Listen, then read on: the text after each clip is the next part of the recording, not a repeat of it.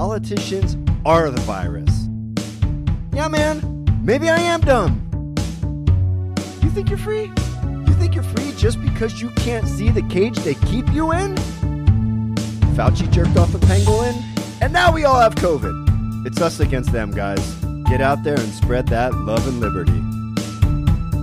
Let's go. How are all my favorite liberty lovers doing today? Listen, guys, you know I love to run my mouth. You know I love to make dumb jokes and slander the state. And you know I do it here with you guys because the bride's tolerance for my fat mouth is down to nothing. But I'm not going to run my mouth today. We're going to head straight into the main event. I know you guys dig me, and I dig you too. I do. I love you guys. But let's be real. You didn't come here today for me. Nope. You came today to listen to one of the wisest men among us. You're hoping you can catch a handful of wisdom you can stick in your pocket and keep it for later. And that maybe that wisdom might make you just a little bit smarter and make your life a little bit better. And you know what? Pay close attention because it just might do that. Let's get into the show. Okay, guys, today we are joined by an author, liberty advocate, and a doctor who delivered over four thousand babies, then moved on to raise a ruckus in the House of Representatives for a decade, for decades before becoming a three-time presidential candidate. He's inspired millions to join the liberty movement. He's a national treasure. He's a personal hero of mine. We're with living legend, Doctor Ron Paul. How are you, sir? I'm doing fine. Thank you. Yeah, it's it's it's a real honor to talk to you. So thank you so much. Um, I want to get into the economy and the war because, you know, that's what's hot right now. But it's not every day you get to interview someone you admire. So first, I want to ask something about you, if that's OK. OK. Um, you became someone who I looked up to during your presidential campaign. And it was over. It was when I saw that Rudy Giuliani movement or the the moment in the debate. So you were you you were saying in the debate that basically, if we wanted to prevent another terrorist attack from happening again, we should try to understand why they attacked us and not repeat the same mistakes. And Giuliani got all excited and demanded you apologize. And people cheered wildly. And after after that, after hearing the audience, most politicians would have adjusted. They'd, they'd read the audience and they'd adjust. But you stayed the course. You plowed through, you stayed true to your convictions. It was an amazing moment in presidential debate history. And millions of people at that point, including myself, saw you as a man of principle. So that was that was a famous moment. That was important to me. But what I want to know is, in your time in public life, what are you most proud of? Oh, boy. I, I, I tell you, there's no one thing. I, I, I think it's a general thing, and that is the, my motivation for even running for office. I was never to get into politics as much as it was to uh, alert people about the serious problems we have. And it was related to the lack of liberty and especially related to the monetary system. So it was uh, uh, talking about the monetary system and relating it to the uh, cause of liberty. But if it, it wanted to be more specific of, of certain events, I would say that uh, I was surprised and sometimes dumbfounded at the reception I got uh, during the presidential campaigns. And uh, I, I think I enjoyed, uh, you know, going to the college campuses because I, I got encouragement because I saw a lot of young people. And the thing that amazed me was whether it was considered a liberal or a conservative campus, uh, the reception seemed to be very similar. Mm-hmm. So I decided that young people, uh, you know, have uh, open minds rather than the, the uh, middle-aged individual that have been in political parties, uh, you know, most of their lives or their political lives. Uh, there's a big difference. Same way with the uh, middle-aged businessman. They they've learned to live with a system, and I wasn't. I was challenging the system, so it it was a, a pleasure for me to see how many young people responded. And the neat thing about it is, I don't know uh, what good it did, except for the fact that they say, if you did any good, you probably don't even know about it. And Matt, I, I can't remember if we met, but I'm glad we're talking today. And, and I think it's wonderful that, uh, that that there are individuals. So it is a surprise. I believe in the remnant and in, in a little bit of enlightenment with the uh, the remnant who's trying to cling and understand and describe what it'd be like to uh, live in a free society. Uh, that got me pretty excited. Yeah, well, the, I mean, oh man, there's no doubt you motivated millions of, of young people, and you motivated them about boring topics like ending the Federal Reserve. Like, that bores the pants off of anyone I talk to about it. But somehow you got college campuses riled up about the idea of ending the Fed and ending the wars. That's amazing. Um, the economy right now, we're on the brink of a, a financial crisis. Like, it's undeniable at this point. Um, are you hopeful? We also just came out of COVID where we had our liberties just stripped away. Are you hopeful at this point with what's going on in the economy, what's going on with the wars, coming out of COVID, that Americans will once again latch on to the liberty message in massive numbers and that we can actually liberate ourselves? Well, well, I am. I lean toward the optimism mainly because of what I just described, you know, because uh, there was a reception for that message. And if I would have minced the words and made it sound business and made sure somebody would come up, you know, if somebody came up to me before one of these speeches and said, just remember, Ron, you know, one half of these people here are getting student loan and they want mm-hmm. reassurance by their student loan, uh, that nobody would have ever done that to me and I wouldn't have ever considered it. So that uh, that to me was uh, very important. So I, I think that uh, I think I'm optimistic uh, because of the fundamentals that are going on, because because you have a show and you're just one of many. There are more. And uh, I think there are a number of people, and, and just the statistic, which is unknown, that there are a lot more people now who say that uh, we need to uh, at least audit the Fed. We need to find out what this monster's doing. Yeah, and yeah. I would I would say that should be optimistic. First, you have yeah. to change people's minds, and then the politics will follow. You don't change the politics and then change people's mind. You got to change people's mind, and uh, then they have to have a goal, and it has to either be for liberty or uh, messing up liberty. So, uh, and everybody knows where I stand. Yeah. And speaking of auditing the Fed, I, I think I just read it on Twitter like ten minutes ago that Thomas Massie introduced a bill today to to actually audit the Fed. So that would be tremendous. Um, the, the, the federal right inflation, it's the rapid expansion of money injected into the economy. A lot of people confuse it with prices going up. It's actually the thing that causes prices to go up by lowering the value of the dollar. And I learned that from you. Now, the Federal Reserve's response to this now is they're going to raise interest rates by like a quarter of a point. Will this do anything to slow down the escalating cost of American life? No, the most thing, the, the one thing that they'll slow down is the functioning of a lot of people's brains, because they'll think, well, these guys know what they're doing. And Ron Paul doesn't know. So yeah, it's a quarter percent. And the markets, the markets are interesting. I love to watch the markets because uh, people do make money on it. So they first have to understand economics, and they would say, well, this is silliness. But on the other hand, they'll say, yes, but how will the response be? What will the government do? What will the bankers do? What will the military industrial complex do? What will the spending do? And then they have to interpret, uh, you, you know, in a, in a broader sense. And they might even be people that know better. Uh, and I don't like to think in those terms, in the political terms. I want to think in terms of, you know, what is the issue? And mm-hmm. printing money is a bad idea. And that's why we're in this crisis.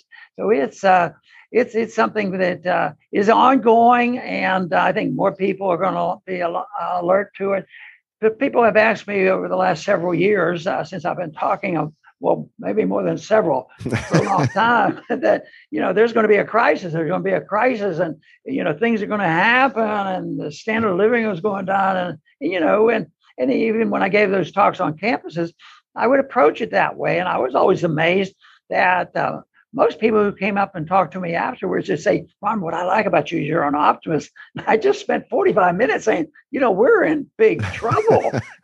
But right. The reason for that is that uh, there there is an answer to it, and that that's uh, that's what we need, and that's uh, that's that's what is is important, that we do have an answer, and we we should be optimistic about it. Otherwise, life gets very very boring and very very negative. It tends to make people mm-hmm. feel like it's a dead end street. And uh, you know, the speeches I gave, I always said people should. People should uh, get together and have some fun doing it, because we don't know exactly what's going to happen tomorrow or the next day. But then they yeah. say, when is it going to happen? When is it going to happen? I said, well, it's hard to say. We know it's coming, but there will, will be an event. But I said, the warning sign will be that they're going to play these games and messing around with interest rates, stimulating the stock market, bailing out everybody, increase the welfare and all this thing. But they're going to be able to hide the real condition. But the one thing they can't hide is when the people go to the store and they found yeah. out that two months ago they paid two dollars for a loaf of bread and today it cost them four dollars.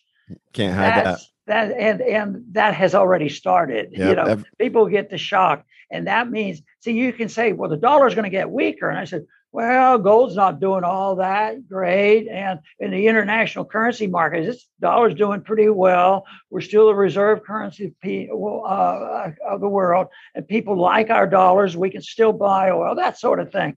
But uh, the, the market is very, very smart. And that's how the that's how the Bretton Woods ended. The market overwhelmed the fixing of the gold price at thirty-five dollars an ounce, which was a lie. And finally, the market overwhelmed.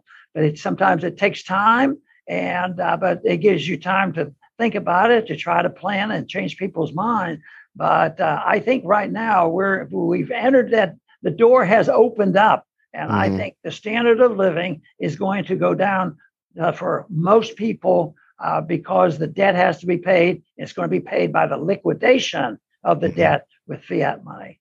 Yeah, you, you you said the thing they can't hide is prices going down and or going up. And when prices go up, that's when all the moms in the country start to take notice. And when moms take notice and they get involved, that's when things start to change, right? Like nobody gets in a mom's way. Um, you, you also said that that people will say Ron Paul doesn't know, Ron Paul doesn't know. And and that infuriates me because all of us libertarians, we experience that in our lives where we we talk about something is going to happen, the thing happens.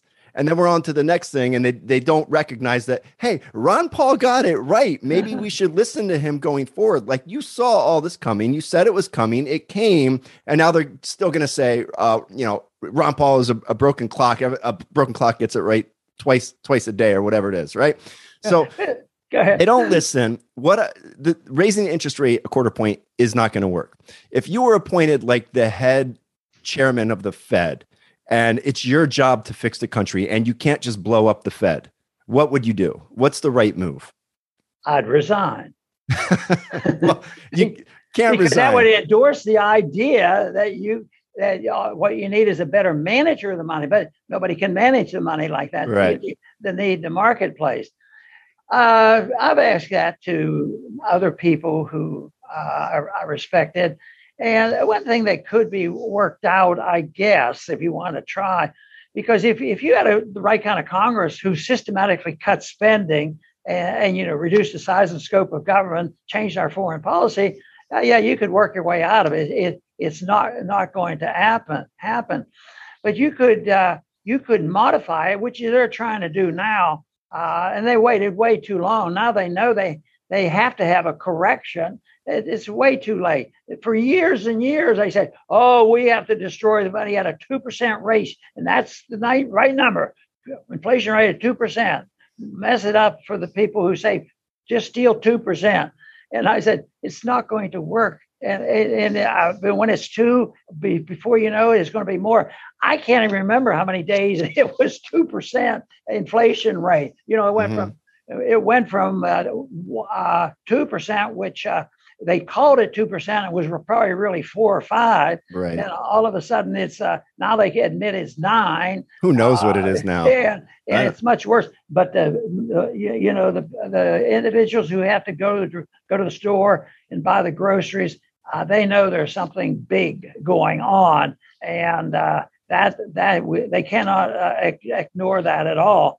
But, uh, no, I, I think the most important thing I could do is to continue to do exactly what uh, I'm doing, uh, because the, the whole thing is, in a practical sense, uh, you know, the deep state uh, uh, wouldn't, wouldn't like me there very much. I mean, no. they, well, they, they, they proved that last time you ran. They, I mean, they, they wouldn't let you in the debates. They changed the rules of the convention. They saw you as a threat and they took action. So it's it's hard to get. It's hard to fix it from the inside. Yeah. Um, what what do you think about crypto? Could that could that save us? Like, it sounds like you're saying a correction is coming no matter what the Fed does. We're in trouble. There's going to be a correction.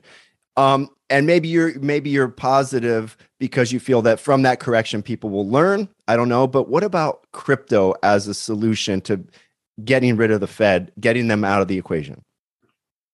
Well, the one thing for sure is I've talked a lot about it uh, in in the in the debate over competition and, and currencies, uh, because I think there should be competition, and uh, I, I think that uh, uh, we should repeal legal tender laws, and we should pre- repeal all the laws that tax money. So if you're trying to compete with the dollar with a gold standard, and the gold goes up in dollar value and you get taxed for it, that's not money anymore. That's right. Just a controlled. And, and that's the same way with uh, with anything that the go- that the non-government people create. So uh, I see some weak spots in cryptocurrencies in that uh, the originators and the early people who have benefited by it sort of wanted credibility, and it just bothered me. They said, well, you know, if we have the S E C regulating us, we'll look like real, really oh, money. Right. And then and, uh, we we should, uh, we can't hide, uh, you know, we, we have to have an open door for the for the uh, I R S. So they have to be able to check the books and this sort of thing. So they send out bills now, and they're yep. able to keep up. So it's really, but the principle, the principles that I follow is competition money, repeal all the laws, uh, all the uh, uh, all the, ta- uh, the, the the tax laws, so that there's no taxation on that, uh, and let the market work. But you you can't allow a fraud to occur. And uh, the other reason why I don't argue the details on how it's going to work is because it's a little bit confusing to me. Yeah. You know, well, it's confusing uh, to everyone. I, yeah. I, I understand. I understand. Uh, you, you know, commodity money, and uh, and and I try to answer the questions that are asked. And uh, history is uh, pretty friendly toward commodity money. You know. Uh, And I still suspect that uh, the resolution eventually will be uh, a commodity money. Uh, hopefully, we could have the government much, much less involved. But I wanted to make sure that the opportunity for people who have the uh, ability uh, to come up with something like a cryptocurrency, that this remains legal, with the only restrict- restriction being that you can't commit fraud. Yes, gotcha. I, yeah. Um, all right. So let, uh, I don't have you for a ton of time. I also want to get into the war a little bit. Right now, we have people like Tulsi Gabbard and Tucker Carlson. They're being called traitors for pushing back against the war narrative. Pretty much anyone cha- challenging the propaganda is being called treasonous. It, and this seems like it was a, a dangerous precedent that was started on January sixth by calling trespassers into the Capitol terrorists. Um, There's there's been a, a push to more and more aggressive language and labeling Americans as traitors or um, terrorists. Where does this end for the American people if they don't put a stop to it? Well, badly, because that started uh, really the day after nine eleven, uh, because it was within a week they passed uh, the Patriot Act and set the stage for that. And then the first uh, military operation was uh, starting a war in In, uh, in Afghanistan, which lasted twenty years, and uh, we still have troops there. And then, of course, uh, when we had all the killing and monstrosities in Iraq, and but right now, domestically, uh, you know, they use the word terrorism. It was, it was used even in COVID. You know, oh, oh. You, you're not going to let us pass pass this bill for these billions of dollars to make sure everybody gets six shots, you know, right. and, and inoculate kids who don't need it. Uh, yeah, they use it all the time. It's demagoguing. It's lying. It's it's uh, something that is a tool used by politicians. Until you have a more moral society, uh, you can't do much about it, because uh, uh, this was really the contention on Adams when the Constitution was passed, that uh, you, you, the, the Constitution has has created a uh, created a republic. Uh, you know, if you can keep it, you know, if uh, if and that only can be done if if it's a moral society. So just because you have a good document, we had a pretty good document. uh, that doesn't mean anything. You still have to have honesty, uh, mm-hmm. you know, and you have to believe in a higher law. Right now, I think that's the main, the main problem we have is the people that I knew in Washington. When you look at the leadership of, of both parties, uh, they, they're not concerned about right and wrong. No, uh, not in fact, uh, they, they've conditioned themselves to not worry about things like that. You know, that's the inconveniences. That's the yeah, so, inconveniences like right and so wrong. It, it boils down to the morality of the people on what societies like uh, you. And, and, and there are examples where uh, societies have done pretty well, you know, and but we've had good examples of how changes have occurred peacefully, too, you know, like uh, Gandhi and Martin Luther King. Uh, they've argued a case of nonviolence resistance. Uh, it's dangerous to, uh, you know, challenge. But if it's nonviolent, that sometimes is the only thing you have. The other thing is you can get a radio program and get a podcast and do whatever you can to reach people. So yeah. I think everybody has that obligation, especially if they've grasped, you know, what this whole idea is about, about personal liberty, uh, because it's uh, it's it's the only thing that can happen because, you, you know, the social media won't all of a sudden hire us to say, hey, come on, we want you on promoting this uh, uh, pr- promoting this freedom philosophy you have.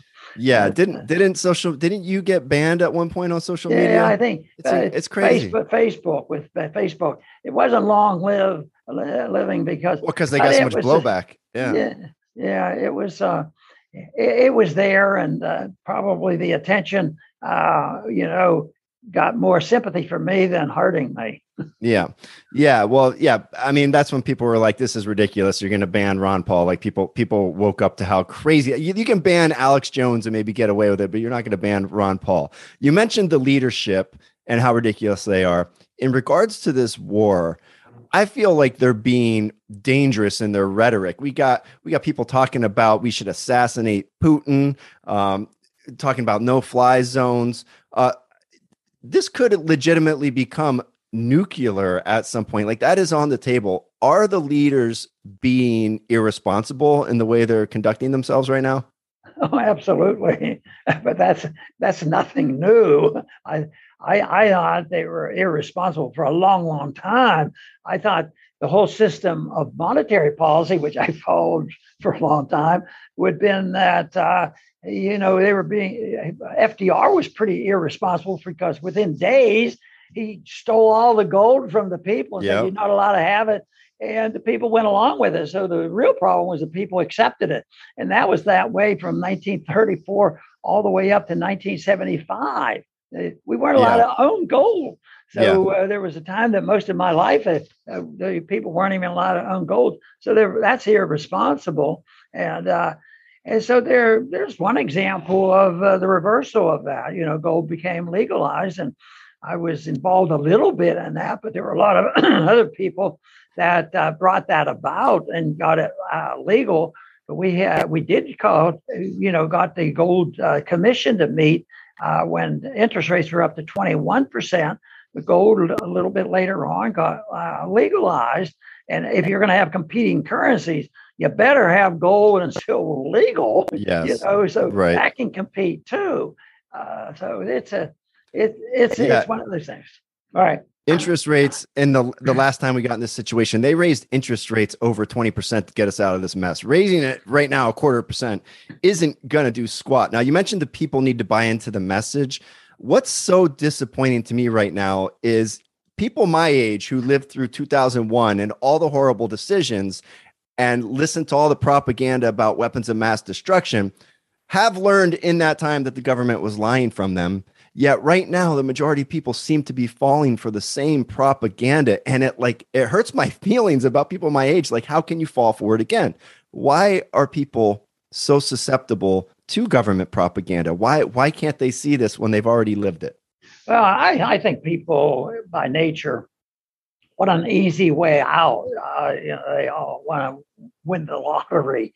So they do a lot of gambling, and and, and uh, they gamble with their lives and, and with their with their liberties. So it's uh, it's pretty natural. But one thing that might uh, help help uh, a person understand this is you're thinking in terms of, well, Things will change if we can just get the majority of the people to agree. And I use a term all the time. It hints of that because all governments depend on the uh, uh, prevailing attitude of the people. Mm. Uh, so when the prevailing attitudes change, things change. So the prevailing attitude about lockdowns uh, started to change, and people started speaking out, and the and the P T A meetings changed yeah. it to some ne- neat little things. So those were those were attitudes. But that isn't even the that's that comes after other people lead the charge, and that is the people that are in the eight percent, the people in the eight percent. You know, there there was not a fifty-one percent of all the colonists who uh, lived in America before seventeen seventy-six that agreed on what was going to happen. No, but there was about eight eight percent of the people. Uh, were very well informed. I, I'm amazed how well informed they were about history and, uh, you know, from the various viewpoints about what, what freedom was all about. So that it was there. So if you get the eight percent, they can galvanize and teach people. That's that's why I felt mm-hmm. that uh, my homeschooling program is important to oh, yeah. go to keep reaching out to more people so that that prevailing attitude eventually changes. So uh, when people get discouraged and say, how am I ever going to get fifty-one percent? Don't worry about it. Get one person today and two people tomorrow to start thinking about what this is all about. Yeah. Yeah. Homeschooling is so important. Like they, they get the kids young and fill their heads with this propaganda, and then you got them for life because you got them in their developmental years. Um, speaking of kids uh, and COVID, your son was a bit of a hero during COVID. He's the only one who took the fight to Fauci. He took it to him, you know, like five, six times that I can remember, really stood up against the press, like a, a hero. Like we needed him because nobody else was going to do it. So you got to be a proud dad. Um, this is The Dad Presents. So I want to ask you about that. Is there any part of you, like politics, you, you got to be proud he followed in your footsteps, but politics has got to be a hard life. Is there any part of you that wishes he like took it easier career trajectory than going into politics? Well, I, I don't, I guess you have to define it because I never thought I went into politics. I, I always, yeah, you know, uh, with the discovery of Austrian economics that led up to a prediction by the Austrians that the Bretton Woods would break down and motivated me to speak out. So all I was doing was speaking out because I told my wife at the time, she says, you shouldn't shouldn't do this. This could be dangerous, uh, you know, running for Congress. Mm-hmm. I said, well, why is that? And she says, well, you're liable to win. Or, you know, she said, I was going to win. I said, no, they're not going to elect me because of my uh, uh, my firm uh, beliefs. So it's um, it's something that uh, I, as far as my children go, they were all interested and always very supportive, always campaigned. Rand just loved to pol- loved politics and did a lot of organizing, and he, he's much better at politics than I am. He he he knew how to uh, you, you know organize and get out the vote and this sort of thing. I, I I think he was very very helpful in what I was doing. I was I was interested in uh, in trying to get people to think about uh, you know monetary policy and what freedom is all about. And uh, I think there's room for both, but uh, I don't think that. Uh, I uh, a lot of young people come to me and they say, "Okay, you're a doctor, and I want to be a politician. I want to go to Congress." I said, "He said," and they'll say, "What should I do to get to Congress?" I said, "Forget it. Don't even, don't even pretend you do that." Yeah. you know, uh, well, and it depends on the individual. I think sometimes, uh, you know, I was in for uh, four terms, and I didn't like it. I left. I went back to medicine. And there was something there always gnawing away of wanting to speak out. And uh, and I thought conditions were improving, and they improve in one area, but they uh, they get bad in another area. But it was also a place where people can speak out. So if people want to go in for the right reason, there's all kinds of jobs that they can do. You can work for other candidates. You can become a candidate mm-hmm.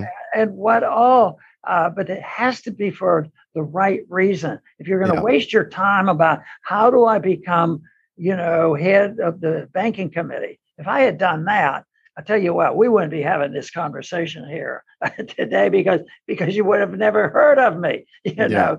Yeah. Uh, And be, besides, I wouldn't have been able to speak. I wouldn't have, I wouldn't have been Ron Paul. I would have right. had to, you, you have to raise money for the party, and you have to, you know, you have to do everything uh, to challenge them. So th- that's a different story. So it's a, it turned out a vehicle for me and for others. But the average person that goes to Washington, uh, they uh, drift into this notion that you have to become a professional demagogue, know how to fib and twist and mm-hmm. intimidate and, and fool enough people to go along with your version of government intervention. Yeah, well, what you just described is a broken system that we have. And you say you say you're not very good at politics, but the truth is you were winning after Iowa, I believe. And then the media destroyed you. Like they they can't let a guy like you win that position because they knew you'd, you'd tear it down. Now we're, we're running out of time. I know you got to go. I want to ask just one last question. You have motivated millions of people to learn about liberty and understand its importance, myself included. Who motivated a guy like you? What, what, where did you learn from? Who are your, who do you look up to? No, not one person. There's a few that come in recent years uh, because I use things uh, and people tend to use things that they might have heard, you know, you know, from their teachers and where what you read. And all of a sudden they pop up in your mind and you use that particular idea. And the name that has popped up more in these uh, recent years, because I think more about how to deliver the message and how you persuade people, is Leonard Reed. And Leonard Reed uh, Uh, was, uh, to me, the leader of the remnant uh, from through the uh, late forties and the fifties and the sixties on the, with the Foundation for Economic Education. And so I got to know him, and he had a, he had a technique, and it was mainly persuasion. It was mainly educational and no fluff. And he was uh, he, a, a dignified gentleman. He knew the issues, but it was presentation on how to do it. He would never want to demagogue. He would never try to say, like uh, the use of force to convert you to doing obeying in Washington, you yeah. know, uh, or you will lose your committee assignment. You will raise money for the party. He, I mean, he, matter of fact, he didn't like politics, and uh, he said he didn't like politics and polit- politicians. But he had me there to speak at the fee, and and uh, of course he he uh, uh, had me on the board. Uh, at F E E for a short period of time. Matter of fact, I was on the board when Hans Sennholz was on the board at F E E. So Leonard Reed, but econo- economics and oh, Murray Rothbard was a good teacher. Sennholz was a good teacher for me. And also, uh, of course, Mises. Mises, mm-hmm. uh, Mises is the best known Austrian economist. And he was just straight ahead, you know, worked hard. In about the last year of his life, he came through Houston. And I got to hear him give a lecture. And it was probably in his last year. I know he was in his nineties at the time. He lectured on, on socialism. But mm-hmm. I got to meet a lot of people like that. So I would say the uh, the non, non-interventionist uh, free market uh, has influenced me more. And the various people that were close to that had a lot of influence on me. Yeah, and and the Mises Caucus is really picking up some steam recently and, and might do might make make some waves in the next couple of years, I hope. Um, Doctor Paul, thank you so much for joining us. Thank you so much for what you have done for this country. Thank you for fighting for liberty. Um, fans of this show, uh, check out the Liberty Report. If you're not already listening, I listen a couple times a week. It's fantastic. Um, is there anything else you'd like to tell the people before we go? No, just that uh, once you discover liberty, uh, I hope you stay uncomfortable until you become a participant in spreading this wonderful message. one hundred percent. Thank you, Doctor Paul. Thank you. Nice to be with you. Man, that was great. What an absolute thrill to be able to talk to Doctor Paul, to be able to talk to one of my heroes. Amazing. Most people don't get that chance in life to speak to their heroes.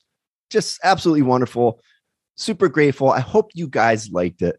Anyway, Doctor Paul, guys, he's a busy man. He's got a lot to do. You know, he's he's got to save the world, right? So the episode was a little bit shorter than usual because he only had a half hour between world-saving events in his life. Uh, so since it was a little bit shorter than usual, I wanted to end the show with that Rudy Giuliani clip that I referenced earlier in the show. So here it is. Congressman, you, you don't think that changed with the uh, nine eleven attack, sir? What changed? the non-interventionist policies? No, it, it, non-intervention was a major contributing factor. Have you ever read about the reasons they attacked us? They, they attack us because we've been over there. We've been bombing Iraq for ten years. We've been in the Middle East. I think Reagan was right. We don't understand the irrationality of Middle Eastern politics. So right now we're building an embassy in Iraq that's bigger than the Vatican. We're building fourteen permanent bases. What would we say here if China was doing this in our country or in the Gulf of Mexico? We would be objecting. We need to look at what we do from the perspective of what would happen if somebody else did it to us. Are you suggesting we invited the nine eleven attack, sir? I'm, I'm suggesting that we listen to the people who attacked us and the reason they did it. And they are delighted that we're over there because Osama bin Laden has said, I am glad you're over on our sand because we can target you so much easier. They've already now, since that time, have killed thirty-four hundred of our men, and I don't think it was necessary. Wendell, may I make a comment on that? That's really an extraordinary statement. It's an extraordinary statement. As someone who lived through the attack of September eleventh, that we invited the attack because we were attacking Iraq. I don't think I've ever heard that before, and I've heard some pretty absurd explanations for September eleventh.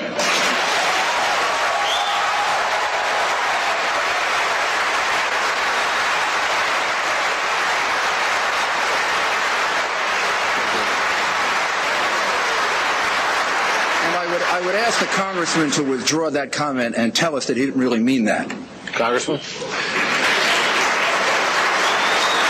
I believe very sincerely that the that the C I A is correct when they teach and, and talk about blowback. When we went into uh, Iran in nineteen fifty-three and installed the Shah, yes, there was blowback. Uh, the reaction to that was the taking of our hostages, and that persists. And if we ignore that, we ignore that at our own risk. That if we think that we can do what we want around the world and not incite hatred, then we then we have a problem. They don't come here to attack us because we're rich and we're free. They come and they, and they attack us because we're over there. I mean, what would we think if we were uh, if other foreign countries were doing that to us? Can I have thirty seconds, please? No, no, no, no wait a second. Let's all get thirty seconds. They, they are coming. We all want thirty seconds of time. We'll, we'll, yeah. Wendell, go ahead. I think I'm going to turn to uh, Senator McCain.